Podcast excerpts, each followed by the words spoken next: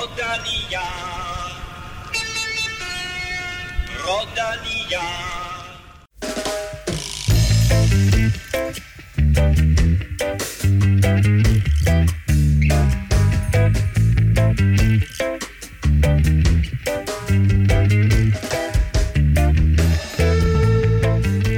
Der resterer tre etapper af Giro d'Italia, og lige nu ligner Richard Carapaz fra Ecuador en overraskende vinder. Men uh, Monique Vincenzo Nibali og måske Primoz Roglic vil forsøge at stjæle sejren i den afgørende weekend. Vi ser tilbage på, hvad der er sket i Giroen siden sidste udgave af Europa Podcast og ser frem mod de to sidste bjergetapper og den afsluttende enkeltstart i Verona på søndag. Vi skal også kigge lidt mod nord, fordi Tour of Norway er et øh, løb med mange gode og store danske traditioner. Men i år der er to af danskerne udgået efter styrt, inden løbet for alvor er kommet i gang. Til gengæld så er Team Velropa intakt, ingen er udgået, og dermed kan jeg byde velkommen til både Stefan Johus og Kim Plesner. Dejligt at se jer. Tak. Tak. Ja. Lige måde. Ja. Øh, og, og, øh, og jeg er imponeret over, at vi alle tre sidder her. Øh, Mhm. jeg skal høre, var I til Distortion i går? Øh, ja, jeg var... Stefan Jeg var, Kim? der er jo ting, man, øh, man bliver for gammel til, som at sove i telt og gå med Converse, og der må jeg sige, at distortion er jo nok også, øh, hvis man skal være sådan lidt øh, indadskuende. Kim, er vi enige om, du er ikke blevet 50 endnu? Ja, ja, ja. Okay, så kan man godt kunne det. Var, du, var du til store? Nå, jeg troede, du mente Om øh, var, skoene. til- altså, om jeg var til Distortion? Nej, det var ikke. Hvordan var det? Var det fedt? Ja, det var meget, det var som det altid var. Jeg skulle Ja. lige ind og var lige med en kammerat inde og skulle lige have en øl eller to, og så, så mødte vi lige nogle andre, og så, så, så blev det sgu lidt sent lige pludselig. Så jeg har været lidt bumpet i dag, må jeg indrømme. Ja, nå, men øh, så er det godt, at vi optager sent her. Øh, jeg kørte en øh, cykeltur i morges og kom øh, selvfølgelig ned forbi Nørrebro, og der lå der altså stadigvæk masser af glasgård, så der skulle man lige være en lille bitte smule varsom, øh, når, man, når man kørte, men det er jo øh, typisk distortion, så øh, Nørrebro i går, og så øh, Vesterbro her torsdag aften. Øh, fuld gang i den, øh, må vi sige, og øh, der er også fuld gang i den på tier.dk, fordi hvis du har lyst til at øh, støtte os, så kan du gøre det på tier.dk. Der er allerede rigtig, rigtig mange, som øh, har været inde omkring 10.dk og øh, støtter os med alt fra 5 til 25 kroner. Øh, og når du støtter os, så deltager du i lodtrækninger sådan løbende om fine præmier. Du kan melde dig til på 10.dk eller på velropa.dk, og det der 10, hvis du går den vej, det staves som sagt 10 med tal, og så er.dk. Og Stefan, nu nærmer vi os for alvor de 100, der udløser den der famøse kasket. Ja, nu, nu går det stærkt. Øhm, vi er oppe på 92 nu, uh. så det kan være, at Kim han... Øh, Jamen, det er Jeg Ja, begynder, længe at, jeg begynder at folde øh, hoste kasketten, som man siger. Så, så kan du godt gøre klar til, Så. at den, skal pakkes fint og, og, og rappes og i en kasse og sendes ud. Altså det er jo lige ved, at hvis, hvis det går rigtig godt og samme tempo, som, øh, som vi har opretholdt indtil videre, så, øh, så bliver det næste podcast, at øh, vi krydser de 100. Det bliver altså lidt spændende at se. ja, det må Og der er også en ekstra bonus, Stefan, til alle, der, der støtter os. Ja, vi trækker loddet om, øh, om et 200 kroners freebet øh, for hver udsendelse, i hvert fald lige i øjeblikket, så øh, Til Oddset til oddset. Danske Spil. Så altså alle, der støtter os her, øh, deltager automatisk i lodtrækningen hver podcast om 200 kroner fra Oddset. Du kan som altid finde os på SoundCloud, Spotify eller i din foretrukne podcast-app til Android, og naturligvis på iTunes, hvor vi nu efterhånden er langt over 500 anmeldelser. Og mm. øh, jeg tænker, hvor jeg er simpelthen så glad øh, og beæret over, at folk de tager sig tid til at give os stjerner og skrive anmeldelser, at jeg synes, at vi skal læse en anmeldelse højt. Mm. Hver uge, og Stefan, jeg ved, at du har udvalgt en af de allerbedste, der er kommet ind. Ja, vi er øh, mange, mange rigtig gode anmeldelser, og det er vi glade for. Der er også et par kritiske, Okay. og, øh, og jeg, jeg har lige, lad mig lige prøve at finde øh, en af dem frem her. Ja. Øhm, og det er, det er en, vi har, vi har haft det lidt sjovt med herinde. Overskriften hedder OK Podcast, men Men Claus Elmings tilstedeværelse slukker min lyst til videre lytning. vi kommer, den fortsætter. sådan er vi jo mange, der. Men, i gåseøjne, er lige lovlig glad for sin egen stemme, men de andre medvirkende er sådan set god nok. Så får vi også bare kæmpe... kæmpe, kæmpe sviner der. Nå, jamen, øh, jeg skal prøve at, være mindre glad for min egen stemme, men skulle du have lyst til at skrive en anmeldelse, eller give os nogle stjerner? Giv, giv Elming lidt kærlighed Giv mig, lige, giv mig lidt love, ikke? Jeg Og synes, så, det er en så- god, Så vil øh, vi være meget taknemmelige. Den gode, øh, den der, de andre er sådan set gode nok. det er sådan en kæmpe, Ja, men altså- kæmpe løft derfra. Ja, ja, prøv, altså det er det der kompliment, der vil noget. Ja. Øh, hvis du giver stjerner, eller skriver en anmeldelse, så øh, rangerer vi lidt højere ind i det der iTunes-miljø, og det hjælper os, øh, os øh, og den her podcast til at komme ud til endnu flere cykelinteresserede danskere, så vær sød og gør det. Husk, at du også kan følge os på de sociale medier, på Twitter og Instagram, der foregår det på Snablag Velropa, og så naturligvis på facebook.com, skråstreg Velropa. Er I klar? Yes. Mit navn er Claus Elming. du lytter til Velropa Podcast, præsenteret i samarbejde med Otset fra Dansk Spil.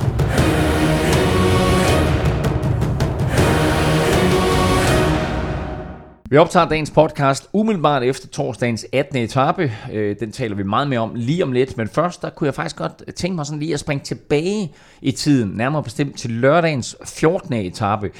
Og godt nok, så har vi vendt den i den forrige podcast. Men jeg tror ikke, eller jeg gjorde i hvert fald ikke, lagde mærke til, hvor signifikant den egentlig kan blive for den her øh, Gio d'Italia. Fordi det var her, hvor Richard Carapaz, øh, Carapaz, ikke ved jeg er fra Herning, Carapaz, han lagde fundamentet for sin føring øh, i Giroen, den føring, han altså har nu på, på, på små to minutter. Sådan med, med omkring 30 km igen, der stikker han af fra favoritgruppen, hvor Hein og The Rock og øh, ham Unibrow Landa og, og Simon the Twin, de alle sammen sidder og kigger på hinanden. Der er ingen, der kører efter. Og Carapaz, han krydser altså stregen næsten to minutter foran de andre favoritter. Har Nibali og Roglic, har de måske sådan lidt undervurderet Carapaz her? Jeg tror sådan set ikke, de er undervurderet. De har måske fokuseret lidt for meget, som vi også var inde på sidst, på deres eget lille, nu skulle lige så sige rollespil, men det er ikke det, jeg mener. Men øh, at, de, at de, de, simpelthen, de var meget fokuseret på hinanden, øh, og, og der var alle de der udtalelser fra Nibali og sådan noget. Øh, men man skal også huske på, at øh, Carapaz, han viste allerede dagen før, at han var hurtigste mand op ad bjerget, den etape Sakharin vandt. Og på, lige på det tidspunkt, der virkede han klart som den stærkeste opad. Han var lidt låst dagen før Alanda, der også forsøgte lidt, så han kunne egentlig ikke køre før helt til sidst. Hvis han havde kørt før, havde han måske endda også skabt noget, noget forspring der. Så jeg tror, det var der, han ligesom havde sin skud i bøsen, og øh, så jeg tror lige så meget, det var det, at, at de simpelthen ikke kunne køre mere med. Det er klart, hvis, hvis de kunne, havde de nok gået med, eller Nibali var gået med for at sætte Roglic og så videre. Så jeg tror egentlig ikke, det altså, undervurderer ikke en, der har, der har kørt så godt tidligere. Øh, de, de Han har, han har haft et, et, et virkelig, virkelig godt forår, Carapaz, og øh, nu er han jo altså i gang med at krone det med en, en Gio-sejr, hvis han kan holde hele vejen hjem. Ser du det på samme måde, Stefan? At de bare ikke kunne følge med? Fordi jeg synes, når jeg ser det, så sidder de sådan lidt og kigger på hinanden og tænker, Nå, om ham kan vi godt lade køre, han er ikke mm. øh, farlig i, i det lange løb. Ja, det tror jeg på en eller anden måde, at, øh, at, at øh, den måde, at øh, han, havde, han havde sat lidt tid til i forvejen, og han ikke har været på det niveau før. Jeg tror, at, jeg tror, de har undervurderet ham, og han- var ikke en af forhåndsfavoritterne, sådan i hvert fald den der top 5, mm. 6, 7 stykker der. Han var jo sådan måske løjtnant for Lander, øh, så, men, men øh, ja, så, så jeg tror, de har undervurderet ham, og, og, men, men den måde, han har, han har kørt sig op på og taget tid på, det, er, det har været helt genialt, og må må man også sige, at han har nok også været den, den bedste i de første to uger. Øh, Ja, det kan man roligt sige, i fordi bjergene. altså, hvis, hvis vi kigger på stillingen lige nu, øh, og der hører det med til historien, at øh, Carapaz han rent faktisk tog 7 sekunder på 17. etape også. Så øh, han fører altså lige nu Gio d'Italia, det gør han med et minut og 54, altså næsten to minutter, ned til øh, Nibali. Så kommer Roglic 2.16 efter, og så holdkammeraten øh, Michael Landa 3.03 efter. Bauke Mollema skal altså bruge to minutter her, hvis han skal nå inde på podiet. Det er ikke umuligt. Det er ikke umuligt. Det er ikke For den, umuligt. der bærer viljen i hjertet. vedmål for Otted hængende der, omkring en top 3 placering samlet til, øh, til Bauke Mollema. Han skal bruge to minutter her på de sidste tre ja. etaper for at, at komme derop. Øh, Superman Lopez øh, er hele 6 minutter efter Carapaz. Øh, Simon Yates, en af de store forhåndsfavoritter, er 7 minutter og 13 efter. Og så synes jeg jo, at der er en outsider her, vi er nødt til lige at snakke om, som hvis han kører virkelig godt på de sidste tre Virkelig god enkeltstart. Så en virkelig god enkeltstart. Så kan manden, der officielt hedder Joseph Lloyd Dombrowski, så kan han faktisk køre sig i top 3. Det, det kræver lidt, det vil jeg sige, at han er kvarter bagefter. Ja. Men øh, Nej, jeg tror, for at vende tilbage til Carapaz, så tror jeg, at det, de andre måske mere har undervurderet, det var, det var rollefor, eller overvurderet, det var rollefordelingen på Movistar. Netop mm. at de kigger så meget på Landa, at de tænker, ja okay, det er et taktisk spil, de spiller ud her, ikke? Øh, og netop måske også tænker, Landa vil jo ikke lade det ske. Øh, det der, den der næsten sådan øh, Kunigo øh, Simoni mytteri, der sker. og, øh, og det skete så, og, øh, og det, men det tilskriver jeg så, at han var så god, fordi der en ting er, at du får lov at stikke afsted, eller i gåsøjne får lov, men også at gennemføre det, og gennemføre det med den tidsmavn. De har jo meget, meget, meget lang tid til at sidde og tænke sig om, om de skal mm. gå efter ham. Men, øh, men er det her er det en, en taktisk genialitet af Movistar, eller er det tilfældigt, at det opstår? Ej, jeg tror sådan set, at det er lidt tilfældigt. Jeg tror egentlig måske, det har været sådan et, øh, et, et, et taktisk udspil, men det er så Carapaz's styrke, som måske han kun selv har vidst, hvor, hvor, hvor høj var, at det er den, der gør, at det bliver så udslagsgivende, at, at, han, at han bare er, eller var den bedste lige der. Ja, jeg tror også, det, det ser ud til at være genialt holdløb, den måde, de kører på. Altså, at de, de bruger hinanden på en rigtig måde, men jeg tror også, man skal huske på, at jeg tror, de begge to er i kontraktår. Og det er Movistar. Og det er Movistar, det, det, og det er Lander. Så jeg tror, at øh, det er lige så meget af et eller andet. Jeg tror ikke, at de, øh, de kører så meget sammen, selvom øh, de selv gerne vil tro på det, og øh, prøver at få andre til at tro på det. Så tror jeg mere, det er sådan en, at, at de ser deres eget snit til at lave noget, ved at den anden sidder der. Øh, så, så de bruger hinanden på en god måde, men jeg tror ikke, at det er sådan... Altså, jeg tror, at de begge to øh, vil være glade, hvis, øh, hvis de kunne bruge den anden til selv at få en fordel. Det, for, det øh, taler vi øh, meget mere om øh, lidt senere, og det får vi også et svar på nu her på 19., 20. og 21. etape, der altså afgør årets Giro d'Italia. Vi skal snakke meget mere Giro lige om lidt, men først, der skal I lige lytte til den her. For det er naturligvis blevet tid til quizzen. Og øh, Stefan, du har haft held her de sidste par uger. Du har reduceret. Det står 17-13 i den samlede stilling. Jeg synes, mm. du nærmer dig. Jeg synes, det ser godt ud. Ja, men øh, måske kan jeg nå det, inden øh, ja. Giroen den slutter. Jeg ja. og tangere. Og vi har lavet sådan en stiltigende aftale om, at, at vi holder os inden for årstal, der inden for dine fødselsår. Ja. Øh, det gør det altså mere, hvad skal vi sige, fair. Den for, her for lytterne også, ikke? Ja, for jo, præcis. Ja, ja. Men øh, lige nøjagtigt i dag, der går vi væk fra det princip. men vi skal stadigvæk tale Giro, øh, men vi skal tale en af de mest berømte franske øh, deltagere, øh, og øh, faktisk også vindere. Men spørgsmålet her, det er, hvor mange gange han vandt. Fordi Bernard Hinault, som selvfølgelig er kendt for sine fem Tour de France sejre, han vandt, ja hvor mange Giroer vandt han egentlig? Og jeg kan fortælle jer, at han kun deltog tre gange. Så hvor mange samlede udgaver af Giro d'Italia vandt legendariske Bernard Hinault? Det er quizzen til jer to, og til alle, der sidder og lytter med. Og vil I det for mig, eller skal jeg selv sige det? Nej, jeg kan bare konstatere, at der er 25% chance for at gætte rigtigt. Det er korrekt. Men uh, jeg siger den her nu lad nu være med at google. Vi skal tilbage til øh, nutiden og den konkurrence, der foregår i øjeblikket på de italienske landeveje, og øh, vi øh, øh, går det sådan igennem kronologisk, siden vi var her sidst. Mandag var der naturligvis hviledag, og så tirsdag, der var der kongeetappe. Godt nok så blev den både lettere og kortere, fordi øh, Passo Gavia ikke rigtig kunne øh, passeres, så den tog man altså simpelthen væk fra ruten. Men jeg vil sige, etappen skabte alligevel Ravage, og ikke mindst øh, så det her frygtede og meget stejle bjerg, Mortirolo, den tog pippet fra de fleste. Nibali angreb, Roglic tror i problemer, og han tabte altså et minut og 22 sekunder. Men Carapaz sad sammen med Nibali, og han bevarede sit forspring på 1.47. Var det her, at Roglic, Kim, han mistede muligheden for at vinde Giroen? Ah, altså, teknisk set mister han ikke muligheden, men, men det, ser, det ser sort ud nu, ikke? Fordi tendensen var der allerede, og vi talte om det sidst, at, øh, at han ikke så... Han har, han har ikke set... Der har ikke været noget tidspunkt i bjergene, hvor han har været ovenpå. Det har hele tiden været tidsbegrænsning, og, og nu røg der en ordentlig lundsag mm. der, ikke? Så, så hvis man ser på... Nu er vi nødt til at spole lidt frem hen over de næste etaper, for der ved vi ikke, hvad der sker, men hvis vi bare ser på det status, der er nu, så, så de der par minutter, han er efter. Det, det, det er lidt meget at skulle hente på, på 17 km, selvom han så... Enkelt start. Ja, 17 km enkelt start, ja. selvom han ikke øh, kommer til at, at miste endnu mere. Og det kan han jo.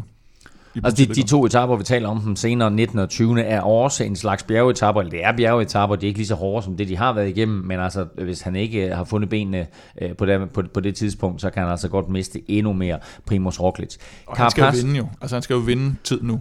Det tror jeg godt, vi kan konstatere. Han kan jo, han altså, ikke to minutter på... Inden, øh, hvad hedder det, Mortadolo-etappen, der var han jo inden for grænsen, hvor ja. man siger, da han havde de der omkring, hvad var det, 40, 47 47 sekunder, hvor man tænkte, det, det kan lade sig gøre, hvis han bare kan finde ud, altså hvis mm. han Mm. kan holde sig deromkring. Øh, men, men nu her, hvor han har, øh, ja, eller efter den dag, 2.16 bagefter. ja, 2.16 altså, efter Carapaz. ja, men efter den etape, der røg han jo ned øh, på tredjepladsen, og, og havde 2-9 op, ikke? så allerede der begyndte den at være kritisk mm. i forhold til sejren, mm. øh, så. Carapaz sidder på Nibalis hjul, så Nibali han har fået en ny følgesvend. Øh, Nibali angriber på det allerstejligste stykke på Mortirolo, viser sig super skarp i topform, og øh, jeg har hørt fra, øh, fra andre dernede i Italien, at øh, Nibalis sonjør har udtalt, at han faktisk ikke har set Nibali skarpere, siden Nibali vandt Tour de France. Mm. Øh, og det var i 2014, så vidt jeg husker. Så det er altså Nibali i topform. Han prøver på at lave det afgørende stød også, så han kan hente noget tid på Carapaz, men Carapaz sidder der. Tror du, det overrasker Nibali, at Carapaz han sidder med der?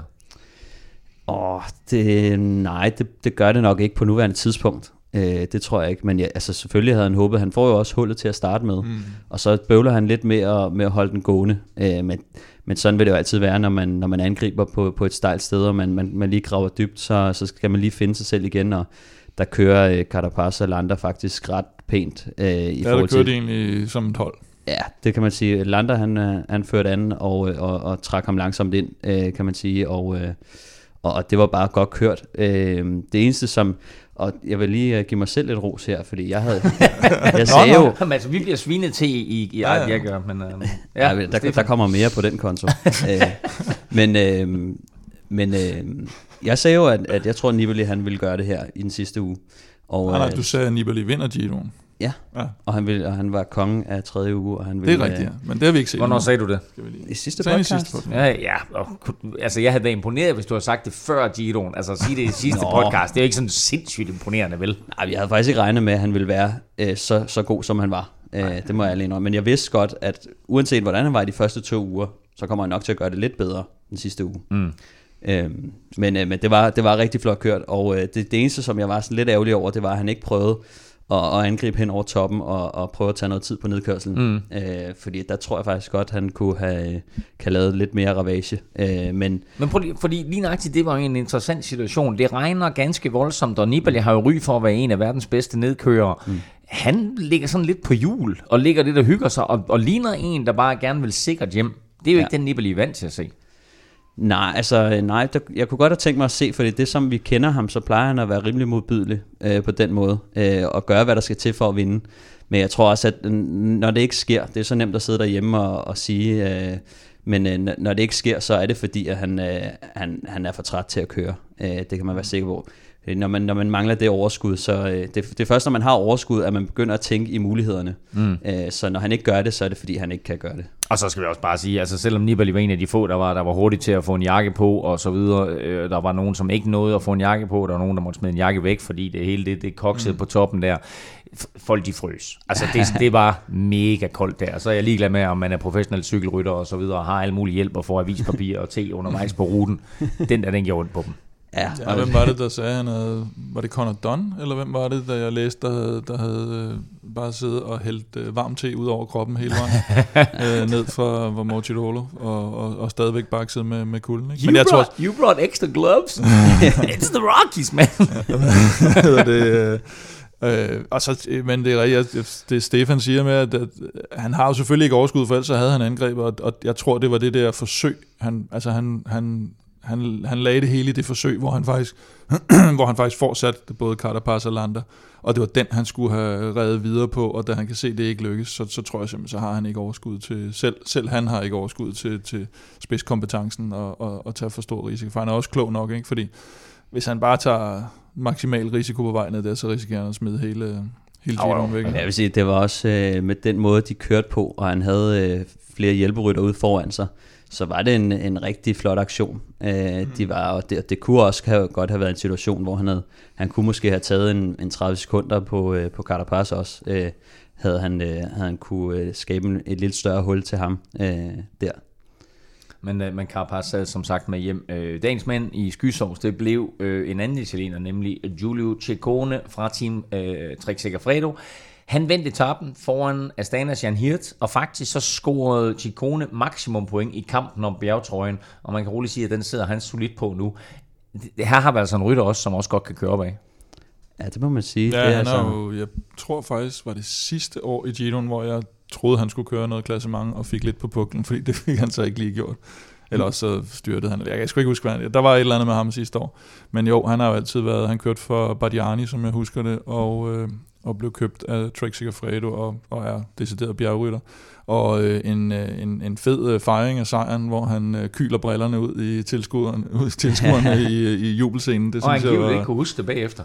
Nej, men det så også helt, og jeg var også sådan lidt, er det brillerne? Er det brillerne, det der, han smider? Fordi det så ikke, altså det var jo ikke sådan en iscenesat, nu smider jeg sådan nærmest som at, at lave dab eller sådan noget, eller nu, nu smider jeg lige brillerne. Det var sådan nærmest som om, de bare sådan røg ud af hænderne på ham, fordi jublen bare var så autentisk og ekstatisk. Og så var det jo også Chikone, som lavede den her øh, lille genialitet på den første enkeltstart, hvor han jo kørte Nå, ja. stille og roligt hen til stigningen, og så bare blæste opad, og faktisk kørte hurtigst op af alle øh, på den der første enkeltstart, øh, og altså kørt hurtigt op en Roglic og Nibali mm. og øh, hvem der nu mm. ellers skal gas op af, og dermed så tog han altså den, øh, ja, den prikkede bjergtrøje, det er jo ikke, men altså øh, kom trøjen øh, i Giroen her øh, allerede fra første fløjt, og nu vil sige, nu ser det altså ud som om, at øh, han holder den hele vejen hjem, der skal gå meget galt for, at han ikke vinder bjergtrøjen i, i, i års øh, Giro. Øh, onsdag bød på øh, endnu en bjergetappe, ikke lige så hård som den om tirsdagen. Øh, Nons Peters fra AG2R, eller ja. som vi siger i den her podcast, AG2R, tog sin første professionelle sejr. Han kørte solo over stregen, øh, og det gjorde han fra, fra dagens udbrud, og øh, fik øh, smidt alle øh, sine øh, følgesvende, og øh, kom ind der i ensom majestæt til en øh, meget, meget, meget flot sejr. Øh, mod slutningen af etappen, der opstod der lidt forvirring, synes jeg det så ud som, øh, blandt favoritterne. Og så tager Carapaz faktisk yderligere 7 sekunder på Nibali og Roglic, så de nu henholdsvis er 1.54 og 2.16 efter. Øh, hvad, hvad skete der helt præcis der? Ja, Lander tager jo mere. Han, han kører endnu længere foran, ikke? og tager ja. det dobbelte eller sådan noget, eller 20 mm. sekunder, eller hvor meget det er. Ikke? Og, og det viser jo igen, at ja, der ikke kun er forvirring blandt favoritterne, men også lidt, øh, lidt, lidt på Movistar stadigvæk lidt, så, selvom det var små ting, ikke? Så, så, Men det er ja, bare interessant, at, at, at det stadigvæk er Nibali og Roglic, som synes, at de skal ligge og kigge på hinanden, og så ja. får både Landa lov til at køre, og ikke mindst Carapaz, som fører ja, men, i forvejen, og så udbygger sit forspring ja, med yderligere 7 sekunder. Men derfor, derfor har han ikke lov at køre. Altså, der, der er det jo ikke noget med, at de sidder og kigger og så videre, synes jeg. Der er det... Han har et rigtig godt kick. Ja, der er det, det at øh, du, du lader ikke, altså, når du allerede er bagefter, så, så lader du ikke bare den lyserøde fører, tror jeg, køre. Fordi så de kunne simpelthen ikke følge med der? Nej, det, det er benene, der taler. Er du enig? Eller, eller også er de jo usandsynligt Ja, ja, nej, men det er helt sikkert. Altså, øh, Carapaz, han har øh, det bedste kick af de her øh, bjergrytter, i hvert fald lige, lige nu. Så, øh, så det er det, han benytter sig af, og, og det, det, er jo, det er jo super smart af ham. Mm. Øh, og, og alt tid, han kan bruge, er, er jo godt. Så, så det, det er klart, at han skal gøre det på den måde. Øh, men, men han bliver jo også kan man sige, en lille smule låst af Lander, som, som kører endnu tidligere. Jamen bedst, bedst som vi tror, det er, at der er fred og ro og harmoni på ja. Movistar. Så kører Lander. Mm. Øh, og sætter lidt pres på de andre favoritter, men sætter også pres på Carapaz, og så føler Carapaz, han skal gå efter. Altså, hvad, hvad, hvad sker der helt præcis Jamen, på altså? Det, det er helt vilde scenarie kunne være, altså hvis vi skal have sådan en vild afslutning, ligesom sidste år i Giroen, det kunne være, at, øh, at Landa for eksempel på lørdag bare stikker af helt vildt tidligt, og, og bygger et kæmpe forspring, og og det hele bare, og hvad skal Carapaz gøre, og hvad skal de andre gøre, og, sådan, altså det, det, og det, det er lige før, det ikke skulle undre nogen i Giroen, fordi det er bare nogle gange sådan, og, og netop det her års Giro har jo også været meget uden den der styrmand, fordi Roglic har jo ikke taget den styrende rolle, som han egentlig lå til i starten. Mm. Det har vi været inde på masser af gange, på grund af ikke så meget rutine, på grund af dårligt hold osv.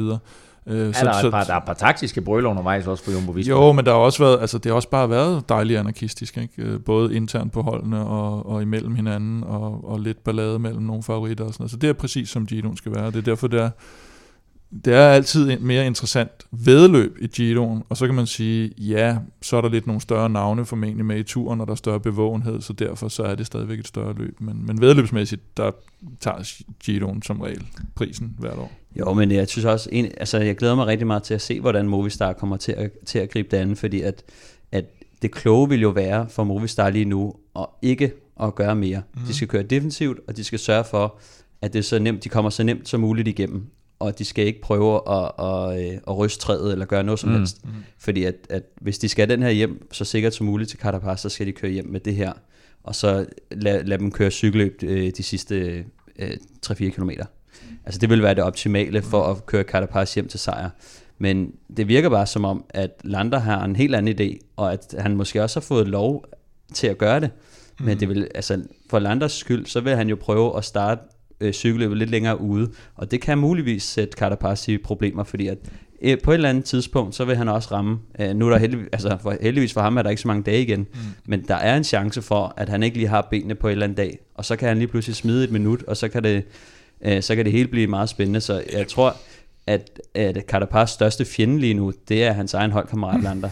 og vi så, jo, altså, vi så jo sidste år, og det er der også mange, der har sagt til mig, eller spurgt mig om, eller vi har drøftet, at øh, var det sidste år, det var jo var det mellem 19. og 21. etape, at, at henholdsvis Yates og Pinot gik ned. Jeg tror, det var på 19. Mm. og 21. Øh, og så er det sådan lidt, men hvorfor skulle det ikke kunne ske i år? Men jeg kan også bare huske sidste år, der havde mange af rytterne talt om, at det der, det var en af de hårdeste Giro, de nogensinde mm. havde kørt. Det vil sige, den slitage, der var sket hen i tredje uge, tror jeg var meget større sidste år. For eksempel fordi de ikke havde de der nærmest 12 etaper til at starte med, hvor der ikke skete Og Simon Yates overvurderede måske også sig selv sidste år. Han kørte ikke? altså, jo vanvittigt. Han var, han var så godt kørende, og ligesom om du har bare en klasse øh, over alle andre, og ja. så øh, bliver han ramt af en hammer. Ikke? No. Øh, og det er ligesom om, at der er Carapaz trods alt passet bedre på sig selv. Ja i den her Giro. Øh, men jeg tror også, du har ret, Kim, fordi de sidste to etapper her, som vi kommer til at tale om senere, er ikke lige så hårde som det, vi så sidste år, mm. om end at de nok skal trække tænder ud. Øh, Carapaz og Landa har faktisk mulighed for at slutte 1 og 2. Øh, hvem der så bliver 1 og 2, og det er jo en af de rigtig, rigtig spændende spørgsmål. Men, men øh, Landa han er 47 sekunder efter Roglic, og en minut og 5 eller noget i den retning efter Nibali. Hvor meget vil det betyde, Stefan, for ham, øh, Landa, at komme på podiet, og hvor meget vil det betyde for Movistar måske endda at lave en 1-2'er? Jamen, øh, det betyder rigtig meget for, for Landa, tror jeg, som jo skal ud og, og, og, og forhandle en ny kontrakt, og jo efter sine skulle være på vej til Bahrain, mm. øh, så vidt jeg har øh, hørt. Ja, afløs Nibali, som så skal til så det, ikke? det er klart, at Landa han kører ja, lige nu. Får, nu får, har vi alle transfer, transfer på banen her. Transfer nyt, ja. bing, bing, bing. Ja, ja, ja. altså Carapaz, han er på han, vej til, ja, ja. til Ineos, og Nibali er på vej væk, og... Øh, så det er meget spændende, men det betyder rigtig meget for Landa lige nu, og i forhold til den kontrakt, han skal til at forhandle, om han øh, bliver nummer 4, eller bliver nummer 3 eller 2. Mm. Øh, så det er klart, at han prøver lige at, at køre ekstra, øh, hvad hedder det, 200.000 euro i, i hatten, eller, eller hvor meget ja, han mindre han, på, har, altså. mindre han har kontrakten på plads selvfølgelig. Men Ja, man det- kan sige, for Movistar er det, Det ser ikke sådan ud i hvert fald. Nej, nej, men for, Movi, for Movistar er det jo rent selvmål at begynde at, at risikere sejren for at få Landa på podiet. Ja. Øh, men set fra Landas synspunkt er det selvfølgelig rigtig dejligt. Ja, men altså selvfølgelig ville det være fedt for dem at, at blive nummer 1 og, og 3, øh, for eksempel. Altså det er jo mm. det er lidt svært for dem at, at køre både Roglic og Nibali ud af lystavlen, men, men øh, det ville selvfølgelig være fedt, men det er mere sådan en ting, man tager, hvis den opstår. Mm. Altså hvis, ja, ja. hvis Roglic har en off-day, øh, så presser de på øh, for at køre ham ud, men det, jeg synes ikke, det er det værd at, at, at selv at åbne cykelløbet langt ude, øh, Nej, fordi hvis så, Kar- så hvis åbner de bare det hele op. sidder og siger, fuck mand, jeg kommer ikke med hjem. Jamen, det så det. skal han selvfølgelig gå i, Mm. give ud, og der kan Landa jo selvfølgelig sige til Sports, jeg har hørt sidde og sige, nej. Øh, og så er det jo også ved at være, det er lige før vi skal have en quiz om det, øh, hvor længe siden det er, at Movistar har vundet en Grand Tour, ikke? Det er jo også ved at være, var det da Quintana vandt øh, Ja, Vueltaen, må det være, ikke? Ja. Så de, vil- de vil nok gerne have den sejr, ikke? Selvom uh, Valverde selvfølgelig uh, har været moralske vinder mange gange. Ikke? Hvis man spørger nogen, ja. Fra, en, øh, fra al den her snak her om øh, klassement og, øh, og alle de store kanoner og favoritterne til at vinde turen samlet, så skal vi lige omkring torsdagens etape, øh, som var en sprinteretape og fik en helt vanvittig afslutning. Tre mand, Nico Dens, Mirko Maestri og Damiano Sima, havde et, øh, et langt forspring. Så blev de hentet. Altså, de, de, altså de, de smider den her væk på det nærmeste, synes jeg, fordi de havde simpelthen så langt et forspring, så de ikke burde være blevet hentet. Men de bliver hentet nærmest på stregen. Og den eneste, der formår at holde feltet bag sig, det er Damiano Chima, som kun ligner aktivt kniber sig ind, men trods alt kniber sig ind over stregen, før feltet og alle de her store sprinter, der sidder dernede og tror, at, at nu henter vi dem, og så bliver det den her øh, favoritsprint, og alligevel så bliver det altså Chima, som vinder. Hans naturligvis største sejr i karrieren, og også en kæmpe gevinst for det her lille øh, Nippo Vini Fantini Faisane øh, hold. Øh, og man kunne også se, altså jublen var nærmest endeløs efter, at han kørte over stregen. Men årsagen til, at de bliver hentet, det var faktisk, at Francis, Francis Deschamps, øh, på dansk efter J, øh, Stefan. øh, Francis Deschamps, de sætter sig frem på de sidste to kilometer, og der har vi talt lidt om, om det her, det var en, øh, en gigantisk brøler, det skulle du lige prøve at uddybe, Kim. Jo, men det var, det så ud som om med, hvad var der, halvanden, to kilometer igen, ser det ud som om, at der har, der har de øvrige mandskaber lidt opgivet. Bore havde siddet og ført lidt. Quickstep havde også siddet og ført ret meget, hvilket var sådan lidt for Senechal formentlig øh, og Israel Cycling og sådan noget. Og det så de, de, de fleste, de, de begyndte sådan at poppe lidt ned og, og røge ud. Og så sætter, så sætter Francis de sig frem, og, og, og den sidste to kilometer lange opløbsstrækning, der er det altså modvind. Og det vil sige, selvom de har et minut, de forreste, så begynder der at gå lidt taktik i den. Og når du både har taktik og modvind, så, øh, så kan du altså hurtigt smide et minut på, på sådan en, en helt lige opløbsstrækning. Mm. Og jeg troede egentlig først, at Francis Thieu bare ville sætte sig frem for lige at altså, positionere sig, sådan at de, og, og egentlig måske lukke lidt ned og tage farten ud, fordi de sagde, nu overtager vi styringen, ligesom man ser typisk i turen, hvor Sky går frem, når udbruddet er kørt. Men fortæl, de hvor, hvorfor skulle de ikke Jamen de skulle ikke gå, fordi den største risiko for, for Demars øh, point, tror jeg, det var, hvis, øh, hvis Ackermann kommer hen og hjem og får øh, toppoint, altså etter eller toer, som han fik nu her der var mange flere point til pointtrøjen, end hvis de var blevet, skulle kæmpe om 4. og 5. pladsen. Mm. Øh, og, og måske var blevet 4 og 5, fordi de andre så ikke ville spurte efter det så meget, fordi at det ikke galt sejren. Så kan man sige, nu fik de ikke sejren her, men de spurgte efter det, som om det var sejren, fordi de troede også, de ville, de ville hente den sidste. Så for Demar, så skulle, de, så, så, var så, så skulle der helst så mange som muligt point tages ud af den her pointkonkurrence, fordi så var han sikker på at bevare sit forspring. Og, øh, og det allerbedste for dem var, hvis der havde været otte mand afsted, og så skulle de også bare forsøge. At, og de, de lå heller ikke og jagtede overhovedet hele dagen. Øh, men så, så sætter de sig frem, får dem hentet, kører, kører i princippet Ackermann frem til andenpladsen, og så bliver det meget otter. altså det er, det er helt hul i hovedet.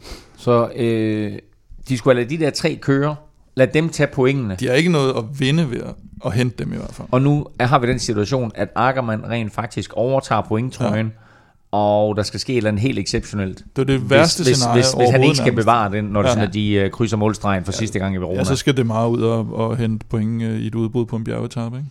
Ja, og så går altså, man jo formentlig med, må man formode. Ja, det kan blive uh, rigtig... Altså jo, som Kim siger, altså hvis de vil beholde trøjen, øh, så vil det være smart, at lidt de tre mand kører, fordi så er der færre point at køre om. Øh, og der bliver mindre gaps øh, mellem pointene længere nede. Så man kan sige, de bliver lidt grådige, de går efter sejren. Ja, de sidder lidt og, og, så, og, øh, og, og glæder sig lidt og siger, fryd mand, I hentede dem ikke. Mm. Nu går vi lige frem og viser vores dominans her. Nu skal vi se, nu kommer vi frem med fuld hold her. Nu skal I se, hvordan den her den skal køres, ikke? Og så ja. er det bare Jamen, det facepalm. Ja, specielt. men, men, men, øh, men man kan sige, havde det lykkes for dem, så havde det været set øh, perfekt ud. ja, det var meget Nå, men, ja, ja, selvfølgelig. Øh, men man må så sige, det åbner op for et meget sjovt spil mellem, øh, mellem Ackermann og Dimar nu. Øh, der er 13 point imellem dem, ja. og der er stadig, øh, jeg ved ikke om det er en, en, en, en 4-5 øh, bonusspurter, der er øh, tilbage på de sidste to bjergetapper. Så jeg tror, man kommer til at se i hvert fald Dimar gå ud, øh, prøve at gå i, i udbrud og se, om han ikke kan, kan tage et par af dem, fordi så kan han faktisk tage, tage trøjen tilbage. Ja, man siger, det der, altså, det er meget ført med, jeg tror det var 14 point inden de kom til mål, og så, så er han bagud med 13 point, efter ja. de er kommet i mål. Det er faktisk ret imponerende at smide den over styr. Øh, for man kan sige, jeg kan ikke huske, hvad forskellen var, måske 5 point, hvis de havde spurgt om 4. og 5. pladsen, ikke? No. hvis, de bare, hvis han bare holdt sig i røven på Ackermann.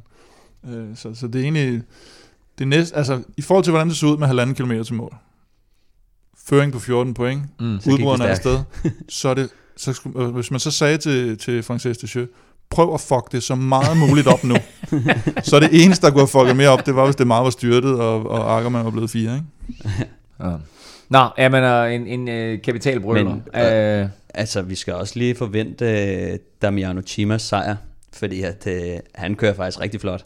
Han er jo iskold uh, i det ja, der spil der. Og, og, og iskold, men uh, Nico Dens, han prøver at angribe, og uh, ja, det er rigtigt. hvad hedder han? Uh, men smider Dens den her sejr, fordi umiddelbart så er han den stærkeste, men jeg var lidt overrasket over, hvor stærkt uh, uh, Chima han kørte der til sidst. Mm. Altså, det kan godt være, at Dens han har vidst, at han rent, at Tima han er den, faktisk var hurtigere. Han er den hurtigste, men, men nogle gange, når du, den er, var den ikke 222 km? jeg tror ikke, at, øh, altså som du siger, også øh, modvind, og, mm. øh, og han er den mest kølige, så det, det er på grund af, at han er så kold i røven, ja. øh, at han vinder. Det er ikke fordi, han er den stærkeste. Mm. Øh, jeg tror måske har Nico Dens været stærkest, og har prøvet den af, og øh, Bordiani, manden, øh, hvad var den hed? Maestri. Maestri ja. han, øh, han, han var ikke kølig nok og, og lukker ned, og, øh, Og det, det hele, det falder jo lige øh, Han prøver jo lidt ud. Chima. Er det, er det 5 km fra? Han prøver at sætte dem for jul, øh, Nico mm. Dens, og han har dem faktisk næsten ja. nede, hvor det er majstil der lukker. Ikke? Øh, ja. og, og men, men han vidste også godt, at han, nok, han skulle nok afsted. Han vidste jo godt, det der det ville ske, hvis de kom ind. Mm, øh, også ja. hvis de havde haft et forspring så havde de andre, så havde ham det. Han har også siddet og været kold i røven. det er det, der er så smukt ved, ved cykelløb, fordi det, det er ikke altid den, øh, den stærkeste, der vinder. Mm. Det kan jo meget skifte. Her er det den, øh, den, den der er mest kold i, i spillet, der ender med at vinde. Fordi at det, det er rigtig svært, når du sidder som italiener i, i en Giro d'Italia, og du kan se, at du kan køre for sejren her. Mm. Og feltet, de er så rigtig, rigtig tæt på det er fandme svært at så være så kold, som han er, panik, men det er virkelig flot. Og, øh, og meget, meget sjældent, at man ser, at, øh, at feltet de mistimer øh, det her, når de skal hente et udbrud, men det gjorde de altså i dag med øh, sagtens et, øh, et halvt sekund, ja. ja, kvart sekund, altså det var ingenting, altså mm. øh, for lige at sige, hvor tæt det var, så vinder Chima, øh, mens hans to følgesvend der, jeg tror, de bliver 9 og 11, så det hele, altså det er jo så sindssygt, den der sprint, øh, og har, har du ikke set det, så, øh, så gør dig selv en chance og, og, og find opløbet på YouTube. Det var altså en, en øh, helt genial afslutning på en ellers sådan øh, stille og rolig øh, etape, som vel sagtens bare er en etape, der bygger op til afslutningen på øh, Giro d'Italia. Senere i udsendelsen, der ser vi frem mod de her resterende etaper, og så har vi naturligvis spiltips i samarbejde med Odset fra Dansk Spil. Hej fra og hej for mig, hej fra Norges. Tour of Norway er gået i gang i denne uge, og indtil i dag der øh, har det været sprinteretaper vundet af henholdsvis Chess Bull, øh, Alvaro Hodek, og så for få minutter siden, der øh, snød den norske held øh, Edvald Borsen Hagen nærmest alle i opløbet i Kristiansand. To danskere er allerede udgået efter styr. Det er Mads Pedersen med en øh, knæskade og Jonas Vingegaard med en albueskade. Det lader ikke til at være alvorligt, men Stefan, det er alligevel sådan rimelig ærgerligt at udgå øh, efter så kort tid. Ja, for søren, for det, det her det var et, øh, et cykelløb, der, øh, der passede rigtig godt til, til i hvert fald Jonas Vingegaard. Han har faktisk kørt rigtig godt op i Norge før i nogle andre cykelløb, lidt mindre godt nok, men har jo kørt ret godt i år i de få cykelløb, han har kørt. Øh, og det kunne have været rigtig spændende at se ham på, på især de sidste to øh, etapper her, som, som har nogle flere bjerge på. Så, så det, det er super ærgerligt, og øh, vi håber bare, at han, øh, han kommer så hurtigt, og det ikke er brækket. Vi har sådan traditioner for øh, gode danske resultater. Øh, I Norge, Alexander Kamp blev faktisk nummer to sidste år. Øh, Jesper Hansen har vundet løbet i mm. 2015, i øvrigt foran Edvald Borsen Hagen. Og så har vi jo Michael Valgren midt op i år. Jeg vil gerne have set ham her i de første tre etaper, men det kan godt være, at han venter lidt, men etappen i dag, synes jeg faktisk måske var sådan en, en hvor man gerne vil have set ham. Valgren og øh, Alexander Kamp holder sig begge sådan til øh, nogenlunde i klassementet. De er omkring 25 sekunder efter den førende Edvald Borsen Hagen efter de her tre etaper. Men er det her er det ikke sådan et løb, hvor Valgren efter et sløjt forår, hvor han også selv har været ude at sige, at han behandlede noget sygdom øh, på en forkert måde, er det ikke et løb, hvor han skal prøve at tanke noget selvtillid? Jo, både og. Øh, selvfølgelig vil det altid være godt at tanke selvtillid, men han har også lige haft en, en ordentlig træningsblok faktisk sammen med, med Alexander Kamp nede i, i Monaco og Sydfrankrig. Og, og den kommer de mere eller mindre direkte fra. Og så har, de jo, altså, så har han jo altså Borsenhagen som holdkammerat. Og, øh, og med ham i trøjen nu, der, der, der skal han jo ikke ud og lave narestreger, fordi mm de, det er ikke sådan et løb, hvor man vinder med 5 minutter til sidst jo, og, og Borsenhagen, han, er, han, han ligger rigtig godt til nu, for han kan også godt køre sådan de der semi, semi-stigninger til sidst, og, og når han kender dem, øh, dem der kommer i weekenden. Alexander Kamp har vist forrygende form, har vist, at øh, han kan mere eller mindre det hele, han kan sprinte, han kan køre opad, altså han er mm. måske i sit livsform på nuværende tidspunkt. Kan han vinde det her løb? Øh, jeg ved det ikke, jeg tror ikke, at jeg tror ikke, han går efter øh, det samlede, og øh, det troede jeg faktisk selv, men, øh, men han sagde selv til mig, at, at han ikke tænkte på øh, klassementet. Så, så jeg tror at mere... Du har talt med ham? Ja. ja. Øh, og der var noget med, at han var nede også i styrt? Ja, det, men det vidste jeg faktisk heller ikke, før han skrev det. Så han havde slået, øh, men han sagde knæet. Han havde slået mm. knæet lidt, så han, han måtte lige se, hvordan det gik. Øh, men hvis, øh, hvis der ikke er noget om, om knæet, så tror jeg godt, at han har en chance for at lave noget, i hvert fald de sidste to dage. Og det, var sådan, det, var, det var det samme styrt, ligesom altså, som Mads P. og, og, og Vingegaard var nede ja. i. Øh, hvor, hvor, altså, ja, det tror jeg, fordi ja. at, øh, jeg, jeg så det, da jeg så styrtet, så, så, så fokuserede jeg egentlig mest på, øh, på Jonas Vingegaard, øh, som jo havde slået sig ret meget. Mm. Øh, så øh, så jeg, jeg, jeg så det faktisk ikke der. Det kan også have været et andet styrt, fordi at oppe i Norge, der, øh, De styrter højre og venstre. De styrter i højre og venstre deroppe. altså, det er helt skørt. Også fordi, at altså, det er jo nogle, nogle vanvittige veje, som er sådan lidt... Altså, det vil ikke sige italiensk, men det er meget snoet, øh, og vejret er ikke altid så fedt. Der er sidevind og regn, og Altså sådan, det, det, og ja, det er bare et... Øh, og det var meget godt, at Wilson Hagen han kom ind øh, alene i dag og snød alle øh, konkurrenterne, fordi hvis det der det var ind i en masse spurt, så må man sige, der var altså ikke, det var ikke en, en bred opløbsstrækning. Ej, det mindede lidt om, øh, om gågaden i Højtostrup eller sådan noget der, hvor de, øh, de den, er, den er bredere, gågaden i Højtostrup, den er bredere end den opløbsstrækning der. Men altså, uh, Tour of Norway uh, slutter. Uh, er det, jeg tror, det er lørdag, den slutter, er det ikke det? Ja, uh, og vi har, søndag, naturligvis, vi har naturligvis resultatet uh, af uh, Tour of Norway med i vores næste udgave af Velropa Podcast.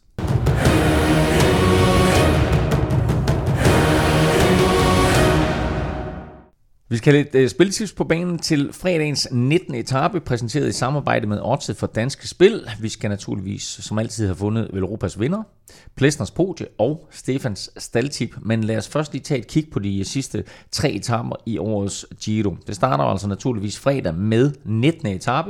Den er forholdsvis kort, kun 151 km, men det går nærmest opad hele, hele vejen. Der er selvfølgelig nogle nedkørsler, men sådan, hvis man kigger på etapeprofilen, så starter den sådan nærmest, øh, og, og så går den sådan set bare stille og roligt opad øh, hele vejen til mål. Og slutter med en kategori 1 stigning, San Martino di Castrosa, øh, som er 13,5 km med sådan et gennemsnit på 5,7 procent. Er det nok til at skabe ballade mellem favoritterne? Det burde det ikke være. Øh, dels på grund af etapens kort, øh, korthed, skulle jeg sige. Ja. øhm, og, øh, og så også, den, øh, nogle gange kan de der 5,7 procent jo godt øh, drille lidt. Øh, det behøver ikke at, hvis, hvis øh, for eksempel ligesom Glandong, hvis man kender den stigning, der er lige pludselig en nedkørsel på 10% undervejs, så den stiger så tror det er 4,1 eller andet i snit, men den er hård nok. Den her er meget reel øh, og, og stiger nogenlunde på, på samme måde hele vejen op. Så, så 5,7 procent øh, burde ikke, medmindre der er nogen, der går ned, så, så, så sidder favoritterne samlet på den. Hvor hårdt kan man køre den her, Stefan? Altså, kan man, kan man lægge pres på modstanderne på sådan en stigning her, eller er det simpelthen ikke stejle procenter nok til, at der er nogen, der, øh, der ligesom taber tid? Altså, det er jo det er stejlt nok til at skabe problemer, det tror jeg i hvert fald. Det eneste, der er, det er, at, at på de der 5,5 procent eller sådan noget, der får man stadig noget ud af at sidde på, på, på dæk. Mm. Så det er sådan en, der, altså, der skal lidt mere til for at gøre forskellen. Øh, fordi at de, de kan bruge deres hjælperytter noget mere, og de kan sidde, få lidt fordel af at sidde på hjul af hinanden. Så der skal lidt mere til, men jeg tror altså, at øh, jeg tror sagtens på, at der kan ske noget på den her etape, fordi at øh, du har en, øh, en Nibali, der skal ud og hente tid. Du har en Lander, som øh, prøver at stikke sin holdkammerat i ryggen. Øh, Roglic skal måske også prøve på et eller andet. Øh, og jeg, jeg håber, at de, de allerede starter øh, på etappen i morgen, fordi at øh, altså den, de, de har kun to dage tilbage, og, og alt for ofte så ser man folk, der venter til, til absolut det sidste øh, tidspunkt. Ikke? Øh, og man skal også huske, at etappen i overmorgen, den er, den er rimelig... Øh, Ja, for den er, altså 20, 20. etape, den er noget længere, den er på små 200 km, og så går det altså op og ned hele dagen. To kategori stigninger og tre kategori 2. De afsluttende 22 km, de består sådan af to stigninger med en lille nedkørsel øh, halvvejs, øh, og finalen er en kategori stigning på 6,4 km, 7,7 procent i snit, og nærmest sådan 7,7 procent hele vejen. Den er meget reel, den her øh, mm. afsluttende stigning. Hvordan vil favoritterne gå til den? Jeg tror, at der vil blive øh, kørt cykelløb fra start af. Øh, jeg kan ikke forestille mig andet. Mm. Øh, de første to stigninger, øh, der kommer nok til at blive kørt sådan progressivt, tror jeg. At den ja, første stigning kommer de til at, at, at starte hårdt ud, fordi at de skal gøre den her etape, altså dem, der vil hente tid, skal i hvert fald prøve på et eller andet. Øh, og øh, jeg ved ikke, om deres, øh, det er næsten for, for svært at sende øh, holdkammerater afsted. Men, øh, men det kan jo godt være, at, at man får at se, at de holder lidt igen i starten, sender nogle holdkammerater ud, og så selv kommer med et fremstød. Det kan også sagtens være, at der sidder et hold, øh, der, gerne vil, øh, der gerne vil gå til den fra start af. Ja, det er svært. Altså, det, der er problemet her, er jo også lidt, at Movistar jo egentlig også næsten har været det bedste hold i, i, ja. i bjergene, ikke? Og, og, og det har vist sig, at det er vel egentlig kun Caruso, der har været brugt sådan rigtig offensivt fra, fra Nibali, øh, og også har været brugt mm. godt. Så hvis man skal gætte på en, der kunne blive sendt afsted, så var det nok... Han får ikke meget ud af ham til at sidde og, og tage føring på, den, på de første par stigninger, ja. så bruger han ham jo op, ikke? Så han skal jo måske med i sådan et af de der store hug, der formentlig kommer til at køre på sådan en lang etape. Ikke? Netop, og som du selv siger, altså, så der er ikke så mange, der har muligheden for at gå op og, og lave udskillingen, fordi at de ender bare med at tynge, tynde ud i det sig selv, inden de tynder ud i Movistar. Mm. Æ, så, så jeg tror, at, at de andre måske kommer til at overvejende gå over til at sende, sende nogen afsted i starten, og så eventuelt hug på, øh, på øh, den, øh, den anden eller tredje stigning, øh, og så se, om de ikke kan tage noget tid der. Vi har talt en lille smule om det, men er vi, øh, er vi der, at Landa han kan finde på et eller andet helt sindssygt på den her 20. etape, eller er vi derude, Stefan, som, som du øh, sagde lidt tidligere i podcasten, at Movistar skal køre det her så let som muligt, og så bliver han sat på plads af den sportsledelse? Øh, altså det vil være øh, den kloge måde i forhold til at, at, at sikre sig sejren i hvert fald. Men øh, jeg kunne sagtens forestille mig, at, at som vi snakker om tidligere, at Lander har lidt frie tøjler endnu. Øh, så spørgsmålet er, om de, øh, de holder tilbage i ham, eller om de, de giver ham frit spil. Øh, og øh, efter, det, efter de udspil, han har lavet nu, så ser det altså ud til, at han selv, altså han, han vil prøve at komme på podiet. Øh, og han også har fået lov til det. Og jeg ved ikke, hvad, hvad Pass han er ude at sige. Han siger, at det var en fedeste fødselsdagsgave, og at han, det var bare det var så godt kørt, øh, og Lander han gjorde det perfekt for, for, for mig og så videre. Det mm. der med, at han kører og sætter de andre lidt under pres. Men inderst inde, så må han selv være sådan lidt rolig nu. Altså mm. lad os nu køre den her sikkert i mål, ikke? Fordi at øh, der er stadig meget, der kan ske. Og, øh, men jeg tror altså, at, at Lander han vil, han vil forsøge et eller andet. Og han skal altså, gerne ud lidt tidligere. Han skal afsted kan... midt på etappen, ikke? Øh, på, på kategori 1-stigningen der. Og, og, og så skal han lancere noget der. Og, og, og der skal han jo så håbe på, at de andre siger, okay, han er så langt bagefter, at det, det, det, det, det kommer ikke til at holde. Altså. Jeg, jeg glæder mig allerede. Jeg, glæder, jeg, håber, jeg håber på lidt, uh, lidt, lidt lørdags Jamen det er jo det, vi har snakket om. Lørdagsanarki i det italienske. For, for, for tilskuere og fans og sådan noget, der er det jo, der er det jo helt fantastisk, den måde han kører. For, for holdkammerater og for sportslig ledelse, der må det være forfærdeligt. uh, vi skal tale spiltips lige om lidt til 19. etape, men vi har faktisk et spiltip til lørdagens 20. etape. Rytterne skal nemlig på den her etape over Giroens højeste punkt, uh, og det bliver altid kaldt for Cima Coppi, efter den legendariske Faust Fausto Coppi. Øh, og efter at Paso Gavia blev hævet ud af årets Giro, så er det faktisk nu Paso Mangen, som øh, i 2020 øh, meters højde er Giroens højeste punkt. Mm. Og den rammer rytterne på 20. etape efter 78 km. Og der har du, Stefan, faktisk fået boostet et odds fra oddset. Ja, Kim har i hvert fald. jeg skulle også til at sige, det var okay, en fejl. Ja, den må, den må Kim uh, få. Den tager jeg på min kappe. Ja. Nej, men vi, øh, tager du min copy. vi snakkede lidt om, øh, eller faktisk øh, danske spillere også der sagde, om ikke, øh, om ikke det kunne være sjovt at lave lidt på, på Chikone der, og at, øh, at sandsynligheden, eller de fleste tror nok, at han kommer først over der, fordi han, han er ude på sin bjergetrøjemission og, og, og vil formentlig ryge med i et hug der. Kan også vinde en etape faktisk øh, mere mm. i, i, i Har vundet to allerede. Har vundet to? Ja, så han har vundet ja. en i år, ikke? Han, jeg mener, Nå, okay, jeg, jeg skulle sige. Han har vundet en i år, og så har han vundet en i uh, 2016, mm, okay. uh, så det er lang tid siden. Men en lille side note til Ciccone, jeg har faktisk kørt cykel mod ham. Uh. Han kørte Danmark rundt i 2016 også. Nå. Øhm, og han er jo, altså, han vandt en etape i 2016, og han er kun 25 år nu, så altså, han har altså ja. været... Kan du regne ud, hvor gammel han var der så? Hvad? Kan du regne ud, hvor gammel han var? det er ikke en del af quizzen. Ej, hold nu kæft. Kom videre med dit... Uh... Nå, skal vi tage oddset så? Fordi uh, fakt, faktisk gav de jo kun én. Giulio Ciccone til at ja. komme først over Passomangen. Ja, som er Chima Coppi, som er det højeste punkt, som det har vi været inde på. Den giver normalt 1,85. Men så siger vi, ho ho, kan vi ikke gøre det lidt bedre, øh, hvis vi putter vel Europa efter den? Og så siger vi 2,10. Sådan. Og det, det er jo ret godt på noget, der 5, han egentlig er favorit til. Ikke? Jo, han er, han er jo favorit til det. Det eneste, som jeg var lidt i tvivl om, det er, fordi han har jo, øh, bjergetrøjen er jo stort set sikret nu. Øh, så, så, så, altså, og så kan jeg tror blive, mere, og kan det er en mission på fredag, om at, at tage en etape mere. Ja. Mm. Øh, så, øh, så, altså, men hvis han sidder i et udbrud, så må det ikke, at, at han tager den, så går bare han for hyggens skyld. Ja. Med mindre det genter med. Også bare fordi, at det er en, en præstation i sig selv, og der er omtale i det, øh, og han har trøjen og så videre, og der er ikke nogen, der kommer til at gå efter det. Øh, så altså, trøjen er jo sidder sikkert på ham, så, så hvis de sidder der, så, så tror jeg, at så, så gør han det jo nok, øh, bare fordi.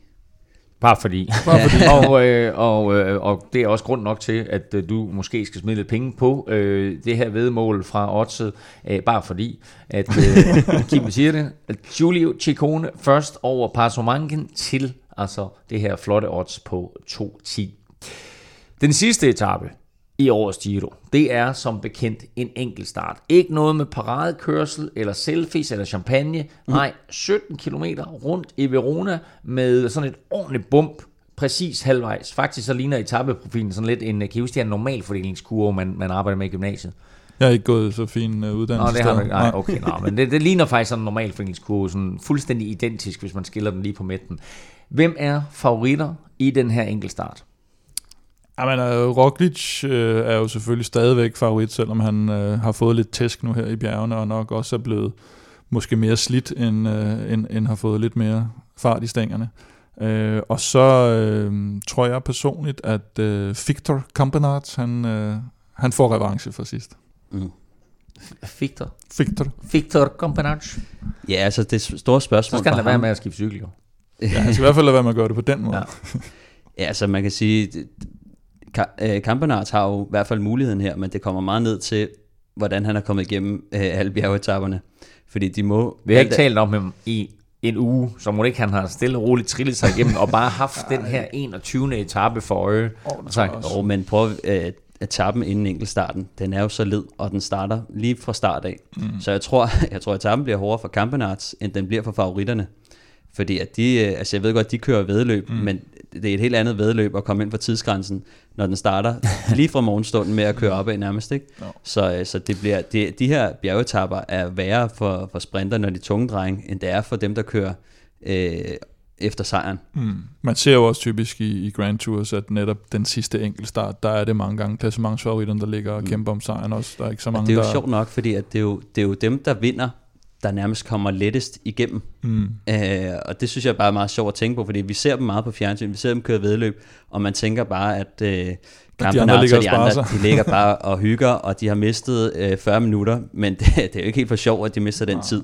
Og det er altså en kamp tit øh, om at komme igennem øh, inden for tidsgrænsen. Det jeg tror på... Og de har også meget mere, de har mange flere kilo at slæbe på, ja. øh, og de er måske ikke i, i lige så god form, som, øh, som klassementsfavoritterne også er. Så ofte ser man, at det bliver en, øh, en duel mellem, øh, mellem dem, der kører efter, efter den samlede sejr. Jeg, tror, jeg tror, det er, altså, jeg tror også, etappens længde gør, er til Campenarts fordel, fordi mange gange så ser man sådan 30-40 km enkelt start til sidst, og så er det netop mm. det, hvor meget du er blevet slidt. Mm. Øh, 17 km, det kan du godt sådan nogenlunde fyre af, kan man sige, uanset citage, ikke? men hvis du er oppe i 30, 40, 50 km, så er det, så er det hvor meget du er blevet, du er blevet smadret tidligere. Men du tror på Campenart? Jeg tror faktisk Campenart starten. Ja. Mm. Det her bum på vejen, som jeg talte om, øh, det er øh, som sagt det er præcis halvvejs, og det er faktisk øh, kategoriseret som en kategori 4 stigning. Den er 4,5 km lang, øh, det stiger 205 øh, højdemeter, og det svarer til en stigningsprocent på 4,6. Øh, det er jo ikke noget, som skræmmer nogle af de her rytter, men på sådan en enkelt start, der kan det jo vel godt være det helt afgørende punkt øh, på de her 17 kilometer. Bestemt. Altså, det, det er det afgørende punkt, og det er også derfor, at, at jeg måske i større grad tror, at det er øh, sådan som Nibali, Roglic, øh, måske endda Carapaz, øh, der kan gå med sejren også der. Mm. Øh, jeg tror, at mine personlige favoritter vil nok være Roglic og, og Nibali faktisk, mm. øh, lige på dagen. Netop på grund af den her... Øh, den her stigning, øh, hvor de kan tage noget tid. Og jeg ved ikke, hvordan nedkørselen er derfra. Men fuldstændig, altså, det var fuldstændig identisk. Ikke? Ja, det er det, jeg siger, normalfordelingskurve. Ikke? Samme vej op, samme ned. Ikke? Du ved, altså, Ej, jeg tror ikke, de vinder, jeg tror ikke, de vinder på toppen. ah, okay, fair nok. Jeg vil sige, grund til, at jeg tror på Campenart er også, at, at han var så tæt på at, mm. at vinde på den, på, den, på den forrige enkeltstart, hvor stigningen var værre til sidst. Øh, og det viser, at han, han kan godt, øh, og med cykelskift, og jeg ved ikke hvad, så er han lidt, øh, lidt bedre værd og sådan noget. Og det er jo igen det der, nu ved vi ikke, vi har ikke jeg har i hvert fald ikke tjekket vejrudsigten for søndag, og, og uanset om vi så tjekkede den, så vil den nok ikke være, være præcist dækkende, det så vi sidste gang. Øh, han starter jo meget tidligere end klassementsfolkene. Her kan de jo ikke vælge, ligesom på den første enkeltstart, øh, hvornår de vil starte. Så, så pisser det ned, når Kampenarts kører, og det er solskin, når det er sidst, så er det klart, så ændrer det jo, det er jo fuldstændig. Men det må vi vente til, til dagen. Øh. Vi har et øh, super relevant lytterspørgsmål, som kommer fra Thomas Køster Madsen, og han spørger, hvor meget tid skal Carapaz have, i, øh, øh, have til henholdsvis Nibali og Roglic inden den afgørende enkeltstart på søndag?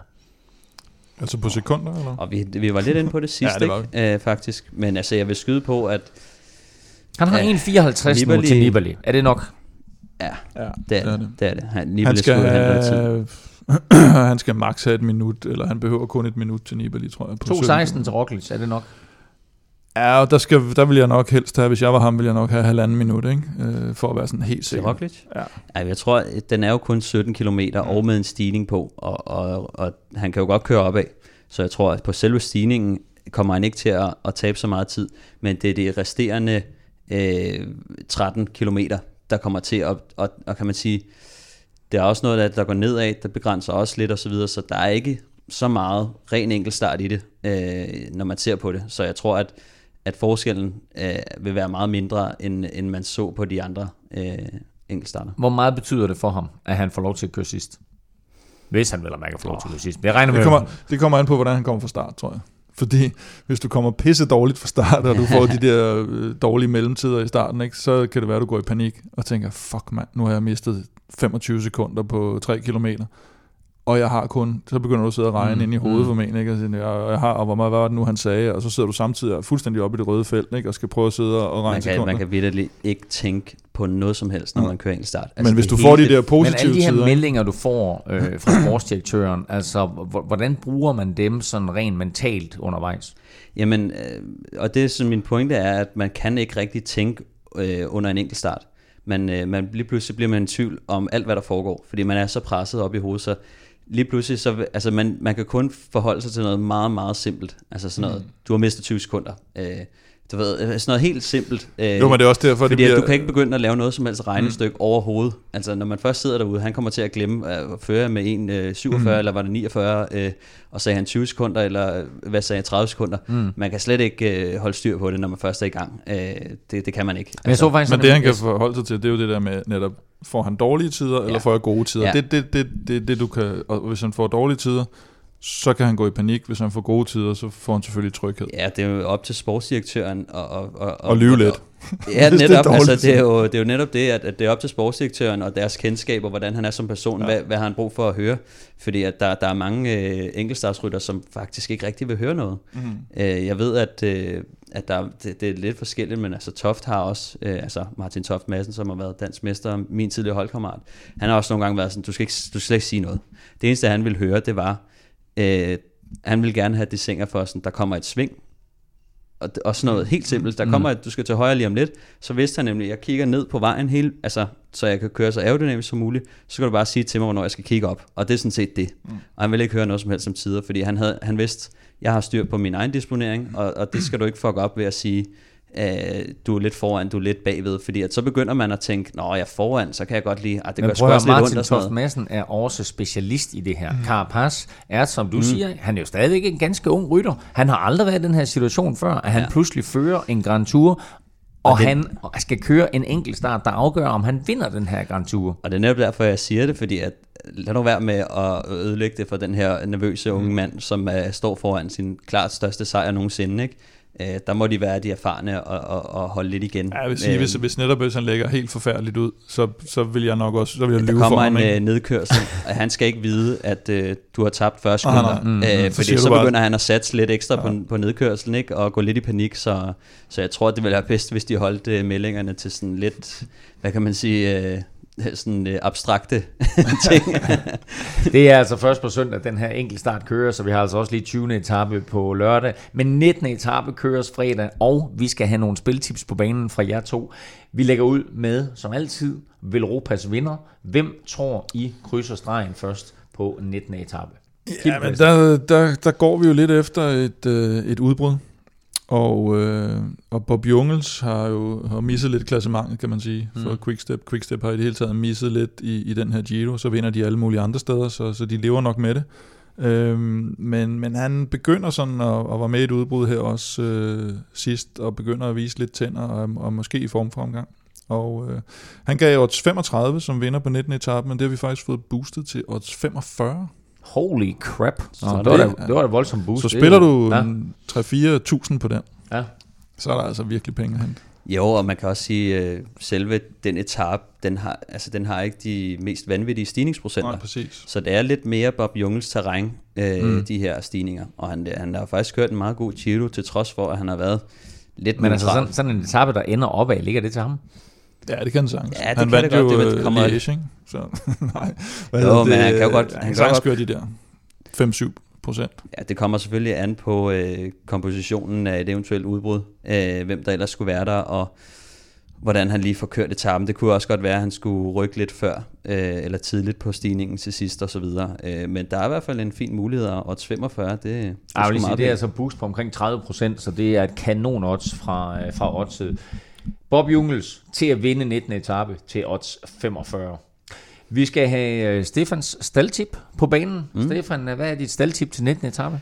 Oh, jamen, jeg har siddet og vekslet lidt mellem to, så nu får, nu får jeg sgu begge to. Øh, jeg har kigget på Michael Nieve til odds 25, Mm. og øh, jeg tænker lidt, at det må være på tide, at øh, Mikkelton Scott, de øh, kommer lidt ud over. øh, de kommer De er lidt i gang. på, de ja. skal have et eller andet med hjem. Øh, og, og Simon Yates, øh, han kan godt klare sig selv nu. Øh, der er ikke rigtig... Øh, altså, Du skal han, også have dit uh, langtidsvedmål hjem jo med to etape Jamen, det er så hvis derfor. nu han tager den der, og så Durbridge tager enkeltstarten, Men jeg synes faktisk, at Nieve har, altså, han har faktisk kørt meget godt, øh, og han har vundet før. Øh, så jeg tror godt, at han kunne få lidt frie tøjler her de sidste to dage til at, til at prøve på et eller andet. Odds 25, det, det er ikke helt skørt. Øh, men den anden, jeg har, den bliver lidt skørere. øh, Eddie Dunbar, han giver odds 80 igen. Og han har faktisk også kørt meget godt. Ja. Øh, og han var jo også... Øh, han var med i starten der. Ja, netop, og han har haft meget god form, som vi så over fra Tour of Yorkshire inden uh, Giroen, mm. øh, og han har været med i nogle udbrud, og, og Ineos, de må også prøve at, at skyde et eller andet sted her, fordi at de har jo kun uh, Sivakov, uh, som ligger jo, hvad har, han har ungdomstrøjen, ikke? Jeg ligger 8 eller sådan noget. Ja, sådan jeg. lignende, og, og det er måske ikke helt værd at, at gå all in for at forsvare det. Mm. Uh, så jeg kunne godt forestille mig, at, uh, at Annie Dunbar, som måske er den sidste mand, der, der har muligheden for, at- for at lave noget, han kunne gøre det. Odds 80 igen på Dunbar, det er, øh, Odds 80. det er højt, Det er alligevel voldsomt. men det er ikke så skørt, øh, som, det, som det lyder. Men Nieve kan man vel også se om lørdagen, hvis ikke han vinder fredag, så. Ja, det og tror så jeg stadigvæk få, få gode odds. Hvis han er flyvende, Eddie Dunbar, og vinder etappen, så døber vi ham Eddie the Eagle. Det har jeg aldrig hørt før, vel? Aldrig, Er det ham der så- der? Nej, hvad Ah, var det? skihopper. Han var, Skihopper. apropos Roglic, så var han faktisk skihopper. skihopper, ja. Eddie the Eagle. Underligt, han ikke blev cykelrytter. egentlig. Hvad kunne det ikke være blevet til? Hvad kunne det, det var helt Nå, vildt. det var ham der, uh, The Seal, hvad var han? Ham der øh, olympiske svømmer der. der Ja, ved at det var ham, der var ved at Det var drukne. Ja. Han havde også et eller andet. Jeg kan ikke huske, hvad han hed. Eddie the Seal. Eddie, Eddie The Seal. Det er helt nyt der. Det finder du bare ud af til næste podcast. Nå, Ja. sidst men ikke mindst skal vi have Plesners podie, og det er altså en rytter, som øh, Kim forventer kommer i top 3 på etappen.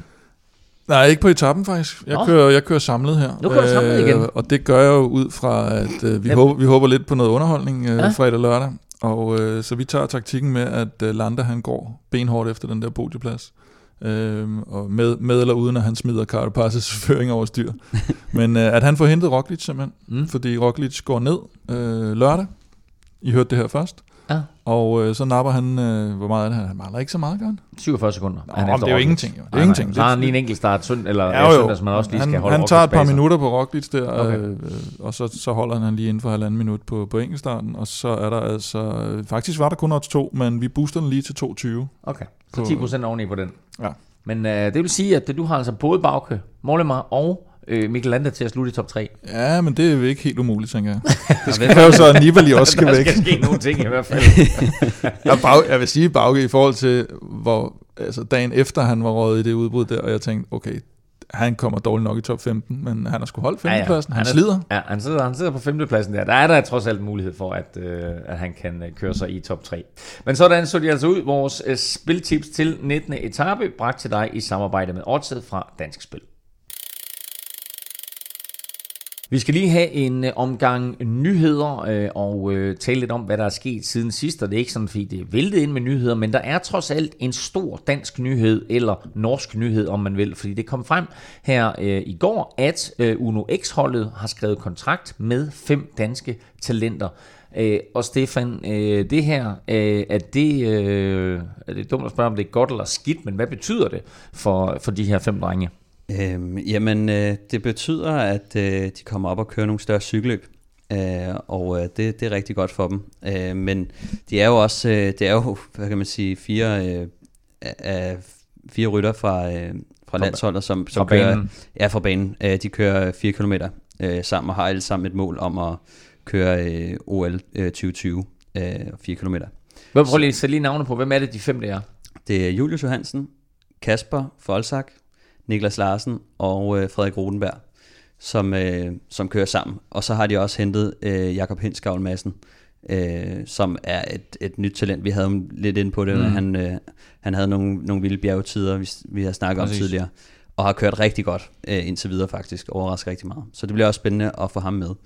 Og øh, de kører jo alle sammen på, på Colo Quick, Øh, og øh, det efterlader dem sådan lidt øh, fattigt, øh, det danske ja, hold der. Det tyder lidt på, at, det ved jeg, jeg, jeg, jeg kender ikke noget til, det, til holdets status, men, men man tænker sådan lidt, at det, det, hvis man lader så mange gå, eller lader dem gå, så, mm. så, så, altså, så tyder det ikke sådan på en stor fremtid for holdet. Nej, men jeg tror også, at de har, Kodo Quick har, har længe kørt på et meget lavt budget, og øh, har været ret, øh, altså Christian Andersen, øh, a.k.a. Gummi, fra, øh, som er sportsdirektør på holdet. Han, øh, han har været ret dygtig til at hente unge talenter ind øh, og love dem nogle ting. Og det er blandt andet en af de ting, han gjorde, var jo, at han, han samlede hele banelandsholdet og gav dem frie tøjler til at køre deres bane sideløbende med. Mm. Og det har været... Øh, det har været en mulighed, som ikke mange andre hold har kunne tilbyde. For de vil selvfølgelig gerne have, at de præsterer på landevejen. Men øh, på Kodekvik har de fået chancen for at fokusere på banen, og så køre på landevejen også. Og man kan sige, når de fokuserer meget på, på at køre bane, så indebærer det meget styrketræning og noget andet, en anden form for træning, som gør, at de ikke kører lige så stærkt på landevejen, som de kan. Øh, så, øh. Men hvordan passer det her? Fordi da vi havde Julius Johansen med i Velropa podcast tidligere, der fortalte han jo netop, at det her med en OL-medalje øh, i 2020, det var et af hans helt store mål, og noget, mm. som han gik øh, stenhårdt efter. Hvordan harmonerer det med et skifte til Uno X og til landevejen jo? Ja, men de har jo fået muligheden for at satse på det, så det er jo øh, Uno X-holdet, der har været gavmild øh, og rundhåndet, fordi at, øh, jeg tror ikke, de får særlig meget ud af dem øh, til næste år. Ja, ikke det første halvår i hvert fald. Eller nej, ikke hele år ja, men måske, de skal jo... Øh, de skal jo fokusere 100% på det der OL, og mm. øh, kommer kun til at køre nogle landevejsløb som, en, som træning. Øh, så de kommer ikke, øh, altså selvfølgelig er der mulighed for, at de kan præstere, øh, men øh, jeg tror ikke, altså de kommer ikke til at, at have trænet op til at køre landevej sådan primært. Øh, så, så jeg tror ikke, de får særlig meget ud af dem. Og typisk så, vir- så er det sådan for banelandsholdet, at når de først har præsteret, og det har vi set før med, med drengene selv, at så går der sgu bare i den, fordi så skal de fejre øh, resultaterne. så går der bare i Ja, det er rigtigt. Og de tager, altså, du skal prøve at se dem, når de er færdige. Er det dem, der er over eller under 30? De, øh, så slutter de, øh, så slutter de OL der, og så, kommer de, så tager de alle sammen 5 kilo på, ikke? Øh, så, øh, skal, vi, skal vi dermed konkludere, at det her det er en langsigtet investering for Uno X? Det er helt simpelthen. Det, det er en investering i fremtiden. Det, det, det er klogt af dem, fordi det her det er nogle rigtig, rigtig store ja. talenter, de får ind. Øh, men de, øh, det må være... Øh, altså jeg håber, de har skrevet toårige kontrakter med dem som minimum, fordi at, hvis det er etårige kontrakter, så er de godt nok skudt sig selv i foden. Men øh, rigtig, rigtig store talenter, som kan meget mere, end det de har vist indtil ja, det er videre. En måde at netop få fordi, dem. at de fokuserer på banen. Det er en måde at få dem ved at sige, ja, det tror jeg. I, I får lov til det her, men så til gengæld vil vi have jer. Ja, og Quick har slet ikke haft mulighed for at matche øh, de tilbud, ja. fordi at, at øh, jeg gætter på, at de alle sammen kommer ind på en minimumskontrakt, som er omkring 200.000. Øh, og øh, det er måske en øh, nærmest en firedobling, eller en, øh, i hvert fald en dobling af deres, øh, deres løn på Kodo Quick. Ikke? Så, så det har været fuldstændig overmatchet for Kodo Quick, som ikke Man har tjener alligevel 50.000 øh, på Kodo, tror du? Ja, det, nej, det tror jeg ikke. Det tror jeg, altså de, de har bare ikke haft særlig mange penge, øh, så de mm. har mere øh, profileret sig på talentarbejde og, og, og give dem lidt mere frie Men det lyder jo, altså for, for, for en, der, der lever af, af cykelsport. Jamen det er netop det, som, øh, som banerytterne de kan. De får jo lidt øh, mønt fra, øh, fra DSU, mm. øh, og så, kan de, så får de lidt øh, fra, fra Colo Quick, ikke? Øh, men, men det er et hold, der ikke har haft så mange penge mellem hænderne, øh, så de har skulle, øh, skulle være ude og være lidt kreative på markedet. Vi glæder os i hvert fald til at følge både de her fire drenge frem mod en uh, mulig medalje til OL i 2020, uh, øh, og så også at se, hvordan de klarer sig uh, på uh, det her Uno X-mandskab, og også se, hvad der sker med Uno X-mandskabet, om vi får dem at se i nogle lidt større løb, og så som du siger, altså så ud over de her uh, fire banerytter, så har de altså også skrevet under med Jakob Hensgavl. Vi har, apropos talenter, øh, så har vi en øh, nyhed, som måske nok mere er et rygte end en decideret nyhed, fordi øh, det her store talent, som ligger og kører rundt i Italien i den lyserøde føretrøje, Richard Carapaz, øh, han skal måske ikke køre for Movistar til næste år. Hvad går den historie ud på, Kim? Jamen, historien går ud på, at uh, Ineos de, uh, har tænkt sig at lave en, uh, en sydamerikansk støvsugning mere, uh, efter de har taget... Uh, Sosa og Banal og Navarres øh, fra, fra Quickstep også, og så vil, vil de angiveligt også have fat i, øh, i Carapaz. Og, øh, og det, det, det ligner jo snart, altså jeg kan huske, vi, vi snakkede lidt om, dengang det hed Sky, om det var et eller andet med, at Sky var ind, på vej ind på det sydamerikanske mm. marked. Mm. Øh, jeg, jeg tør ikke sige, om, om Ineos har, har nogle specielle aktiviteter derovre i, i deres energibranche, der gør, at de skal derovre. Men, men det er i hvert fald en meget ensidig satsning på, på unge talenter fra, fra Sydamerika. Og øh, ja, det er seneste rygte, og man kan sige, fra Movistars side øh, er der også rygter om, at Lander skal væk, Bahrain, som vi, som vi snakker ja. om, Quintana.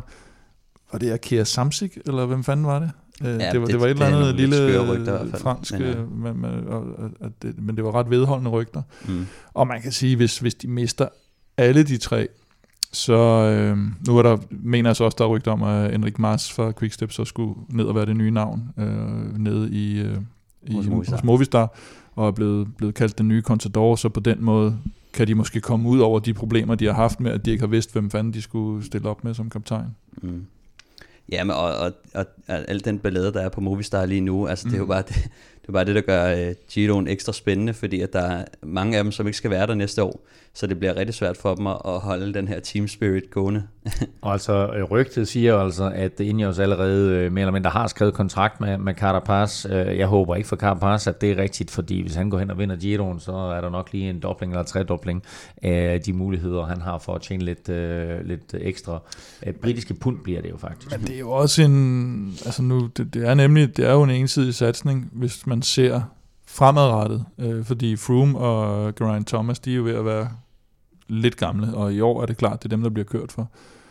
Men man må sige, hvis man skal være sådan lidt øh, kynisk og have sølvpapirshatten lidt på igen, så hvis man så ser på de dopingproblemer, der har været i Sydamerika de senere år, og så lægge hele sin strategi op på rytter, der, der i, i ung alder er brudt igennem i Sydamerika, den vil jeg skulle være lidt bange for. Jamen altså, det er jo imponerende, at, det er sådan, at vi sidder her og har en dejlig samtale, og så pludselig så bringer Kim det her dopingspøl. Nej, det er mere fordi, den er så ensidig. Oh, no, okay. ja. Ja, men, jeg skal faktisk lige rette mig selv før, fordi jeg sagde, at øh, i forhold til banerytterne, at mm. de får penge af DSU. Det gør de selvfølgelig ikke, det er Team Danmark. Ja. Øh, no. Men øh, jeg, jeg skal det, det, havde den opmærksom, det havde den opmærksomme lytter at regne ud. Ja, ja. Godt. ja. Så, vi er ikke perfekte. Nej. øh, vi får hverken penge fra øh, DCU eller Team Danmark, eller for den sags skyld Kolokvik, men vi får faktisk nogle penge fra jer, når I sidder og lytter med, og det er vi simpelthen vanvittigt glade for, fordi der er nemlig rigtig mange, der har støttet os på tier.dk, og vi sætter pris på alle beløb, store som små. Hey, lille rim. Øh, du kan også støtte os på tier.dk. Beløbet det er valgfrit, og du donerer hver gang, vi udgiver en ny podcast. Og som tak for alle donationer, der trækker vi altså lod om øh, fine præmier undervejs blandt alle, der støtter os. Du finder link både på velropa.dk og på tier.dk. Vi har snart den her nye fede Velropa kasket fra Pølisumi, som vi glæder os til at komme af med. Den har en værdi af 149 kroner. Når vi rammer 100 tilmeldte, så trækker vi altså lod. Øh, og så har vi, Stefan, også det her freebet på 200 kroner til Otse, og der har du mm. fundet endnu en vinder. Hvem er vinderen i denne uge, eller i denne podcast af de 200 kroner? Jamen, øh, vi har Janni, som har vundet, og det er vores første kvindelige Hey! Så, lytter. Så, vi, lige lytter. ja, men vi bliver også nødt til at... Der er, der er nogen, der lytter med, og det, det er fedt. Så, ja. øh, så, øh, men hun har altså vundet. Et så, øh, og vi har kun fornavnet. Ja, vi kan jo ikke sidde og nævne alt for mange. Nej, der er men, øh, men Janni kan i hvert fald, hvis du sidder derude og hedder Janni, så er der god chance for, at du har vundet. Jamen, øh, super fedt, og øh, tillykke med de 200 kroner øh, til Odset. Janni, dejligt, at vi altså også har mindst en kvinde, der lytter med, og samtidig støtter os på tier.dk. Det er vi naturligvis rigtig, rigtig glade for. Og har du også lyst til øh, at deltage i den her konkurrence, så gør vi det altså på den måde, at øh, for hver femmer, du donerer, der får du et lod i puljen, så jo større beløb du donerer, jo flere lodder får du, og altså dermed større chance for at vinde. Øh, Janni vandt i den her uge. Tillykke med det. Vi sender dig en mail, og tak for støtten. Vi skal have afgørelsen på quizzen, og øh, som sagt, så står du altså 17-13 i Kims fører. Quizspørgsmålet var ret simpelt. Bernard Inu har deltaget blot tre gange i Gio d'Italia, men hvor mange gange har den berømte franskmand vundet? Og Stefan, vi gør det på den måde, at du jo øh, bestemmer, hvem der skal svare først. Ja, jeg lægger ud, og så siger jeg, at øh, han har vundet én gang. En gang. Det er et godt bud. Scenen er din, Kim. Ja, det er et rigtig godt bud. Mm, det er også det, jeg ville have sagt. Ja. Men... Ej, jeg ved det ikke. Jeg siger to gange. Du siger to gange. Nå, det var forkert, kunne jeg se. Okay, så en gang og to gange. Får jeg et bud mere? Vi er hvad? Prøv at høre, der bliver simpelthen ingen vinder i, i den her runde her. Tak. fordi øh, jeg sagde faktisk tidligere, at han havde vundet, så dermed så er han 0 ud af spil. Det rigtige det er, at Bernard Hinault, han kørte Giroen i 1980, i 1982 og 1985, og han vandt alle tre gange. Så jeg var tættest på andre Så, øh, ja, du var faktisk tættest på, øh, men øh, der var altså ikke nogen point til nogen af os, så stillingen er Sinds. fortsat 17-13 i øh, Kims Det er sgu vildt nok. Det er vildt nok. Det er meget blæret, ikke? Jo. Det er, det er 100 procent. Så, øh, Kim, afgørelsen på Tour de France, 21. etape, søndag, enkelt start. Tur. Tour, tour, Jeg tour sidder de og siger, fanden ja, ja, sorry, sorry, sorry. Altså, jeg har Giro, det med i den her udsendelse? Giro Der er noget, jeg ikke... Giro detalje, sorry, sorry, sorry. Nå, øh, hvad hedder det? Afgørelsen. Giro detalje på søndag, 21. etape, enkelt start, 17 km rundt i Verona. Er der Giro det... Øh, jo, jeg er helt væk nu. Der er Giro Jeg detaljer. Er der lyserøde G til jer? Det er jo det, jeg vil spørge om. Det håber jeg virkelig, der er. Det håber jeg virkelig, der er. Ja. Det, øh, det burde der være. Især på Velropa Caféen. Ja, præcis. Ja. Så, øh, så vi, Tag dig viser, ned. Vi viser etappen på Velropa Café på søndag. Ja. Øhm, der er vel en lille træningstur om formiddagen for dem, der har lyst. Det tror jeg faktisk, der er. Ja. Og, øh, og så ned og se Lander forsvare den føringen der. Det er sin lyserøde førtrøje. Ja, præcis. det bliver i hvert fald spændende. Nej, fedt. har du lyst til at, øh, at se afslutningen på uh, Tour of Italy, så øh, Tour de Italy, så øh, er det altså på Velro Café på søndag, at du kan komme ned og øh, nyde den her enkeltstart øh, sammen med masser af andre cykelfans øh, i Københavnsområdet, og du skal også være velkommen, selvom du ikke bor i København. Så øh, kig ned forbi Velropa Café på Frederiksberg. Tak øh, for nu til øh, jer to for god ro og orden, og øh, tak fordi du lyttede med derude. Tak til vores partner, Odset for Dansk Spil. Arrivederci. you